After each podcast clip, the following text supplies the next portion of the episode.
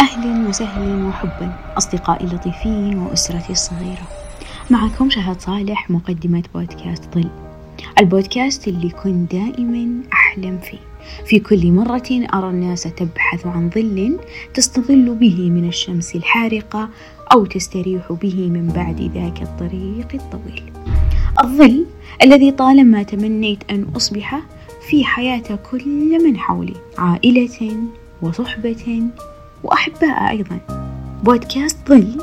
ما أراه مجرد تسجيل صوتي يناقش بعض الأفكار فقط. بالنسبة لي هو شهد هو شغفي هو جزء مني. حلقتنا الأولى بعنوان غرباء. إيش فكرة هذه الحلقة وليش اخترت هذا العنوان بالتحديد؟ وكيف أصلا مر في بالي؟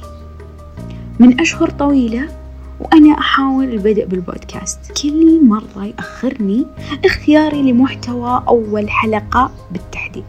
لأني مؤمنة أن البداية هي الواجهة والانطباع الأول. لذلك كان لازم أن الاختيار يلامسني. فترة بحثي وتفكيري في إحدى الصباحات المعتادة صحيت وأنا على أمل أني راح أقضي يوم روتيني مريح وهادئ مثل مثل أي يوم ماضي من حياتي. يومي اللي يمر بين أشياء اللي أحبها عملي وعائلتي ووقتي لذاتي. ذاك النهار وين بدأ وأنا بداخلي شعور غريب. أحس أني أنا مو أنا. مع أني صحيت في سريري في الوقت الروتيني.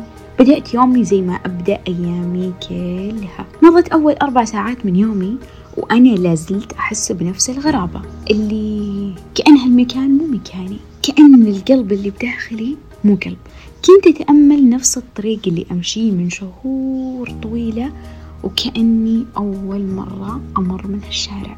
ظل ملازمني هالشعور لين انتهى يومي وأنا أفكر وش هالشعور اللي عشته وشلون عشت يومي وأنا أتأمل وأفكر بكل شيء كأنه جديد علي وكأني أول مرة ألاحظ التفاصيل اللي حسيتها فعلا غريبة. قررت يومها شغلتين. أولا إني أقرأ عن هالشعور وثانيا إني أسأل بعض اللي أعرفهم عن شعور الغربة ومين هم الغرباء وحاول أستنتج. هل اللي حسيته شيء طبيعي ولا شيء مجنون وخارج عن المألوف؟ خلونا نسمع بعض الأجوبة ونكمل نقاش بعدها. أهلا شهد. كلمة غربة من وجهة نظري لا تعني فقط غربة الوطن الغربة أعتقد تكون في أشخاص ما اكتشفوا ذواتهم ما عرفوا أنفسهم وشخصياتهم. ممكن أقول أحيانا عن هؤلاء غرباء. أهلا وسهلا. الغربة فهي المكان الذي لا أنتمي إليه. وأما الغرباء فهم من تبقى روحهم عارية بلا ظل. هي الشعور بالعزلة والوحدة وإن كنت بين وجوه ألفها أما الغرباء فهم الذين يتلحفون الصمت وإن كانوا بين ضجيج الناس. الغربة الابتعاد عن الأهل والغرباء الناس كانوا أعز الناس لي والحين ما أدري صار. أول معنى جاء في بالي كلمة غربة عالم جديد مختلف والغرباء بنظري أي شخص يختلف عني باهتمام بأسلوب بثقافة. حنا نعتقد أنه شخص غريب. وقتها بس أيقنت أن الشعور طبيعي جدا. ويمر على كل الأشخاص في العالم وفي أشخاص يعيشون بشكل مستمر. الغربة مو بس البعد عن الوطن مو بس كل من تغرب عن وطنه هو الوحيد اللي نسميه غريب. الغربة ممكن تكون بتفاصيل أبسط شكلا وأكثر عمقا.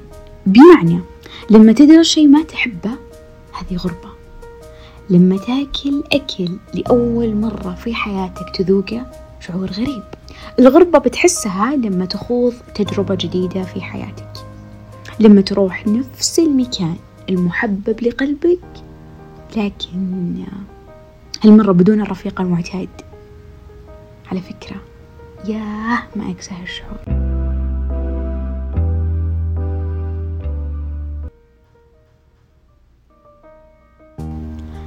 الغربة لما كل اللي حولك في المجلس يتناقشون عن موضوع بعيد كل البعد عن ثقافتك واطلاعك وحتى اهتمامك. الغريب قد يكون مثقف في مجلس جهلاء وقد يكون جاهل في مجلس مثقفين. الغريب قد يكون طالب في تخصص لا يرى نفسه فيه وقد يكون موظف في بيئة لا يستطيع العطاء بها. الغرباء كثيرون وقد نكون نحن غرباء في حياة أحدهم في مرحلة ما. هل معنى شعور الغربة في شيء غلط؟ هل معناه أنه في شيء مفقود؟ ممكن يكون في شيء زايد. الغربة شعور طبيعي جدا. ممكن كل شخص يعيشها في مرحلة من مراحل حياته. في مرحلتك الانتقالية من سن الطفولة للمراهقة. بتبدأ تشعر أنك أنت غريب عن المجتمع وعن اللي حولك. ما في أحد يستوعب إحساسك وما في أحد قاعد يفهم شخصيتك. بتحس فجأة كل اللي حولك كأنهم أعداء لك قاعدين يعاندونك ويتخذون قرارات عنك. هالمرحلة بالذات بتدخل صداقات وعلاقات كثير. بتكتشف مؤخرا إنها كلها بنيت على عاطفة. لا شيء من العقل ولا شيء من الأساس إلا ما ندر. ولكل قاعدة شواذ في الحياة. لما ننتقل لمرحلة الشباب اللي فجأة تحس إنك أنت غريب على نفسك. أفكارك شخصيتك تصرفاتك كلها قاعدة تتغير بشكل واضح. وتحديدا عن المرحلة السابقة. تبدأ تلاحظ تغير نظرتك للأمور تشعر بالمسؤولية تجاه نفسك وحياتك. وتستوعب أن هالمرحلة راح يكون فيها أول قرار مصيري تبنى عليه حياتك كلها. ألا وهو؟ إيش أدخل تخصص؟ ولا بس أكتفي بالثانوي وأتوظف بالشهادة؟ ولا أدخل عسكرية؟ ولا أصير مثل بنت عمتي؟ ولا أقول لهم سجلوني بالتخصص الموجود وخلاص؟ تبدأ تحس مشاعر غربة تجتاح قلبك بشكل كامل. بتعدي هذه المرحلة وبتنسى هالمشاعر وبتنسى هالأيام.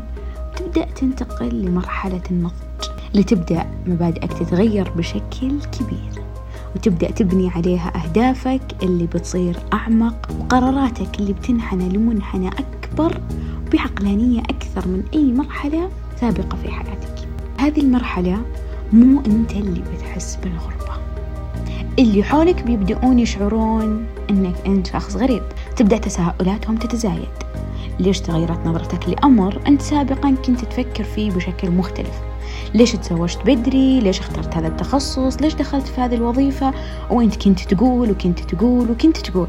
تبدأ تتزايد التساؤلات ليش وكيف؟ ويبدأون يمحورون الموضوع كله في جملة مين اللي يغير أفكارك. بينما لو ينظرون قليلا لذواتهم راح يجدون حتى هم عاشوا بنفس هذه المرحلة بنفس مشاعر الغربة ولكن دائما. من هو بداخل الصورة لا يرى البروازة كاملة طيب إذا حسيت بشعور غربة بغير هذه المراحل إيش يعني؟ هذه هي نقطتي بالتحديد. هذا الشعور اللي أنا عشته هذاك النهار. لأني حرفيا ما كنت بأي مرحلة من المراحل اللي أنا ذكرتها سابقا وهي المراحل الطبيعية. لكن عرفت أن هالشعور ممكن يكون رسالة ينوه على أنك تحتاج إعادة نظر لحياتك لنفسك لأهدافك والأشياء اللي أنت جالس تحققها وللأشخاص. اللي حولك أما أنت في خوض معركة ما تناسبك أو أنت في مكان مو مكانك من تخصص أو وظيفة أو اختيار نوع تجارة كنت تعتقد أنه مناسب لك. لكن تكتشف أنه هو بعيد تماما عن ميولاتك. ممكن تكون رسالة لإعادة النظر بالأشخاص اللي حولك. ممكن تكون مع الشخص الخطأ. اللي يجبرك بأفعاله وكلامه إنك تحس دائما إنك غلط وإنك غريب وإنك أنت قاعد تفكر بشكل غير طبيعي أن قراراتك كلها مندفعة وأنه أنت فيك هذه السلبية وهذه سلبية وهذه سلبية اكتشف ذاتك اكتشف موطنك. ابحث عن المكان اللي تشعر فيه بأمان ابحث عن الهدف اللي تشعر فيه بقوة. ابحث عن الأشخاص اللي إذا جلست معهم تشعر أنهم هذا الملجأ الآمن هذول الأشخاص اللي مهما صار في الدنيا أتمنى أني أختم فيهم يومي. مو غلط الشخص ينسحب لما يرى بأن هالمكان مو مكانه أو هالهدف اللي بدأ في تحقيقه غلط أو هالطريقة خطأ. الغلط أن الشخص يستمر في طريق وفي تحقيق ما لا يكسبه استقراره. انسحب.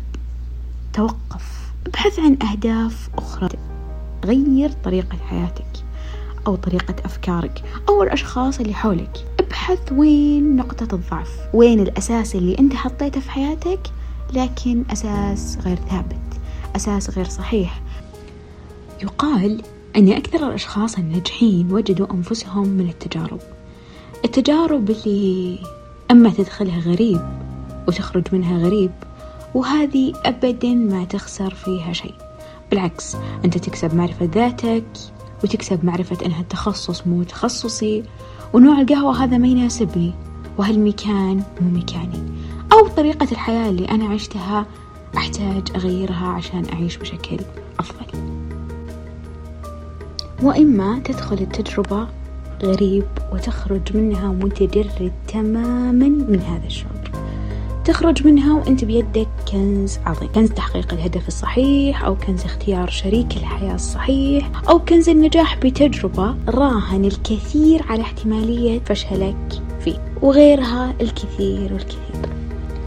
وعلى طاري الكنز مو بالضروري يكون كنز له قيمة رقمية كبيرة لأن مهما كانت قطعة الذهب صغيرة تبقى ذهب حجمها ما يغير نوعها أخيرا ابتعد عما لا تراه مناسبا لك. ابحث عن الشخص المحبب لك. اختر التخصص المناسب لرغبتك. خوض التجربة اللي ترغب تجربتها. توظف في مجال شغفك. اسمع للأصوات اللي تعطيك استمرارية وحب للحياة. لا تسمع الأصوات لمجرد أن كل الناس قاعدة تسمعها فقط. عادي جدا تختار الشاهي بدل من القهوة حتى وإن كنت في جلسة مع خبراء في عالم القهوة. كنت معكم شهد صالح في بودكاست ظل. سأكون لكم ظل بإذن المولى في حلقات قادمة. انتظروني. استودعتكم.